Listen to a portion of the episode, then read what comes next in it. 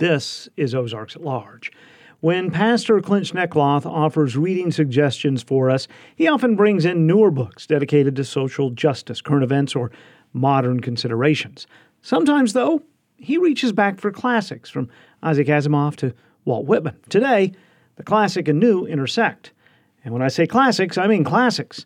His latest book recommendations are new translations and meditations on the Gospels and the Tao Te Ching.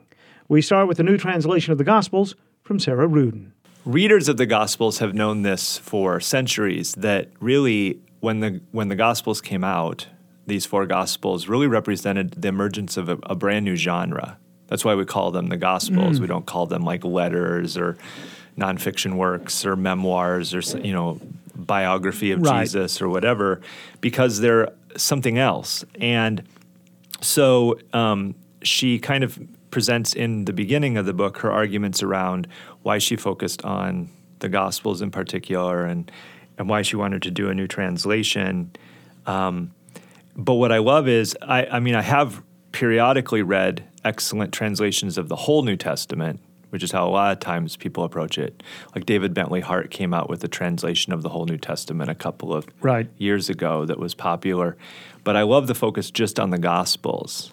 Um, and by looking at this book, I mean, the Gospels themselves wouldn't fill all of those pages. Or would they? Well, they they would. Well, okay. If you look, you can see her introductory stuff is maybe really only about oh. I don't know what an 8th mm-hmm. of the mm-hmm. book, and then the um, Gospels go up here to about page three hundred and thirty. Oh.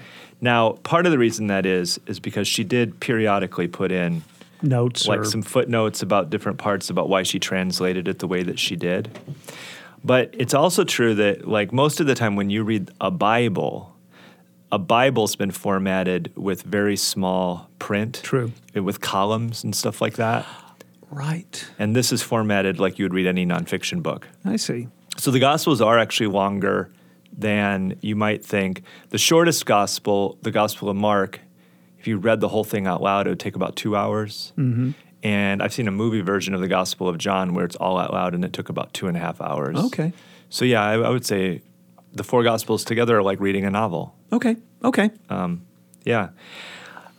A couple, just a couple things. I'm not going to go into incredible detail about her translation, other than to say that um, one of the reasons I love Sarah Ruden is she's so sensitive to.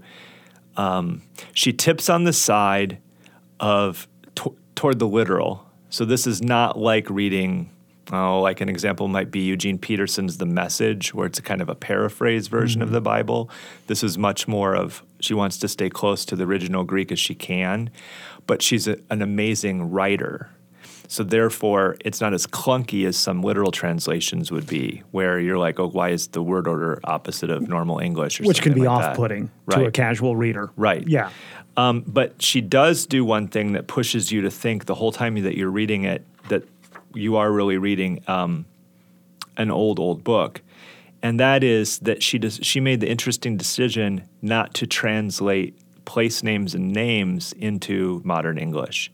So instead of saying um, Judea, mm-hmm. she says Eodia, which is a transliteration of the Greek, and or um, the people a lot of the people that are named um, like John instead of John, it's Ioannis. Are there footnotes that would help us yeah, know this? Okay. Yeah, yeah, yeah. So then at the beginning of the book, the she has the ones that she chose, the unfamiliar trans, tran, transliterations of important proper names in the Greek texts. Okay. And I found that actually to be at first kind of surprising as a decision. And then the more I thought about it, the more I'm like, okay, I kind of see why you would do this because um, it introduces the right amount of distance in time. Yeah. we are reading something that's millennia old. Right. Without it being affected and inaccessible, which sometimes happens when, if, you know, like when have you been in, in church, for example, and the pastor st- weighs in on, well, the real translation of dikaiosune is, and then goes into a long exposition of dikaiosune, which is like translated as like righteousness mm. from the Greek. And at a certain point, you're just like, okay, fine, you know, like, yeah, I, I hear you, but whereas the p- names are just names, Right. so you can ad- you can adapt to that pretty Right. easily. Also, it follows a format that's true that's um, kind of tried and true in other tr- translations from very foreign languages. For example, there's a lot of discussion whenever you read uh, translations of like the Russian novels about how they do the names because Right. naming is so different in Russian than English. And so it, it also kind of conforms to that general pattern. Right. You'll find that in Icelandic crime novels as well. Will you really? Yeah. Okay, I've seen that in Iceland, like the the sagas, but I mm-hmm. haven't read that many Icelandic crime novels. So I've got a collection that I can loan you. okay, Yeah. So yeah, a lot of markers, and every mm-hmm. last name has dotir on the end. If or it's a, something like yeah, Yeah. exactly. okay, fair. Yeah. Yeah. Um, and then the other fun thing to know about Sarah Ruden that um, I just find fascinating and it contributes to how she does the translation is uh, she is a she's truly a hardcore scholar, right? Like I mean, she can translate out of um, Greek and Latin, and she's um, I think she's had like major fellowships like the Guggenheim Fellowship and stuff like that, and she's at Yale. Um, and then a researcher at multiple other universities. So she's got that scholarly acumen that- Right. that feels very kind of like secular and puts this text alongside other ancient texts. You know, like you put the Gospels alongside, you know, the Aeneid as Right. opposed to oh, it's a special book. On the other hand, she's a Quaker. And, uh, and active within the Quaker tradition. And um, so she's not translating out of a completely uh, academic secular. She's translating out of a, a marginal but really fascinating faith community, right. And that contributes to how she approaches the text as well. And it's, it's just kind of really fun that way. The Gospels, as translated by Sarah Ruden, that is relatively new. That's yeah, it's brand new this year. Okay, Uh-huh. and and you have it. Speaking of translations, paired with this other book. Yeah. Okay, I don't know how to say this guy's last name. That's fine. I should have learned it before, but it's Marc S. I think it's Mullinax, M U L L I N A X. And um, it is a new translation of the Tao Te Ching, Power for the Peaceful is the full title. So the Tao. Right. Now I'll confess, I don't know about you, but I haven't read closely very many of the other great world religious texts. Um, not because I was avoiding them, but just because I've just always been in this kind of like Western Sure. Christian milieu. Yes. And even in seminary, when we were reading sacred texts, there's a pretty heavy duty focus on the Bible because that's what clergy end up having to like teach most of the time.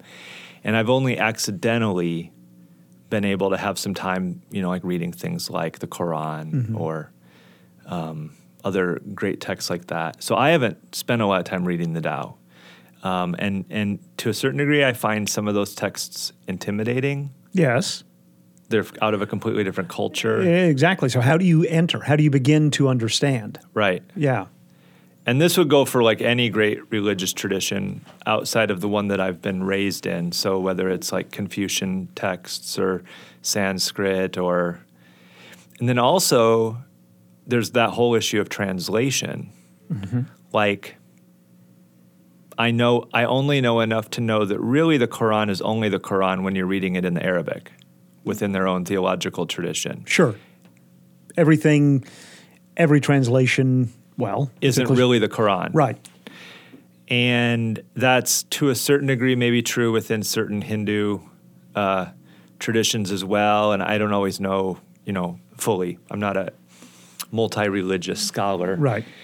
But this came out this year, and the guy uh, that translated it is interestingly he's he's in Asheville, North Carolina. Teaches courses at Mars Hill University, which is like a Christian university.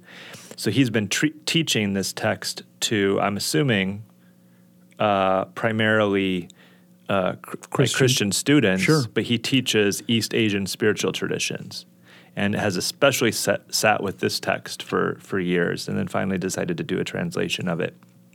And um, one thing to know about a lot of those texts, especially the Eastern ones, and it, it, it's taken me a long while to process this and really um, adopt in my own thinking and practice that this is true. A lot of the Eastern quote unquote religions are more like philosophy than a religion per se, Okay. right? Like a guide to living. As opposed to this is a chronicle of events that, well, I don't know what I'm talking about. Yeah, right. Like a history of that faith's Right, development or right. something. Or what I think probably a lot of people think, especially in the Christian West, maybe especially in our area, is uh, they think that uh, something like, say, Buddhism is a way of being saved in the way that Christians think Mm. that Christianity is a way of being saved. But what if some religions aren't out, aren't even about being saved and they're about like just how to live life or whatever, right? And if you think that way, then you realize there doesn't really have to be much inherent tension between those traditions and Christianity at all. Like I think on a lot of levels, it- it'd be it's. Uh, I know many people who are Buddhist Christian, for example, and don't see any disconnect there. Um, so with the Tao, it's not a very long text, but the way that this author has done the translation is to um, it's a, it's a little bit more like a kind of a devotional book. So you can see he'll do a page that's the so the Tao is numbered, and so there's these different uh, they're they're like short chapters. Right. So he translates that text and then he lines it up on the other side with well known quotes from, uh, it could be, uh, Well, I see, just reading upside down, he's com- aligning one with Deuteronomy, but also one with Walt Whitman. Walt Whitman, right. Um, and the Tao is very um, meditative in the sense that sometimes on a first read, you're like, what? You know, sometimes it'll state something that almost seems obvious. Um, well, I'll just read one as an example. Um, any track one can walk is no path for the eternal way. Any name one might borrow for Tao cannot summon it. Names are just sounds for ordinary things. I like that. Yeah. And so then he compares it to, for example, this quote of Heinrich Zimmer the best things can't be told, the second best are misunderstood. Oh, yeah, I see that. Yeah. Uh huh. And that's what's cool about the Tao, seriously, is like, I'm already thinking, like, first I'm thinking, what did that even mean? And then the more that I think about it, I'm like, whoa. You know, and then, right, right. um, there's just a lot there, and you can sit with any one of them for quite a while. And that's why I think the format choice by the author is so good. So rather than just a straight translation and act like it's a book, it's not. It's a it's a, a text for meditation. And then he offers some notes for, refre- for reflection at, from himself as the author, and then moves on to the next uh, chapter. So I, I had this on vacation and uh, was just taking like one chapter a day, Right. You know, and just kind of meditating on it. And it's just been a lot of it's been a lot of fun. Let me ask. Okay, so I'm not a professional in, in your business, but do you see any similarities between the Tao and Psalms? Yes, that actually all that whole wisdom area Yeah. of the um I, I guess if you wanted to compare it to what part what part of the Old Testament, it's most like I might say Ecclesiastes Okay. because there's this kind of focus on detachment, um, uh, getting a sense of yourself within the whole that's appropriate. Right. Right. Pro, I mean, and, and, and I guess Proverbs too, but Proverbs is a little bit too focused on being great. On know. being great. Well, Proverbs gives you guidance on how to be a great, like leader or as opposed to self improvement. Well, or, Or- like or like Ecclesiastes is like you can't really be great. Everything's just kind of you know it has a much more um, uh, Humbling? humbling or almost nihilist approach to Oh, the word the world. Ecclesiastes does Right, in particular. right. Nihilist isn't quite the right word. There's more meaning there than Right. you know, but but but you have a lot of lines in Ecclesiastes like everything is a weariness of the flesh. Right. Of right. the writing of many books there is no end. You know, those kinds of Right. Right. right. I see what you're saying. and uh, and the Tao is like that too. It's like kind of taking you through these exercises to um, move away from the ways in which desire like captures or captivates you, and then causes uh, you know pain because you haven't really released that. Pastor Clint Schnekloth is the lead pastor at Good Shepherd Lutheran Church in Fayetteville. Today, he suggested the books The Gospels, a new translation by Sarah Ruden, and Tao Te Ching, Power for the Peaceful, a new translation by Marc S. Mullinax from Mars Hill University. This is Ozarks at Large.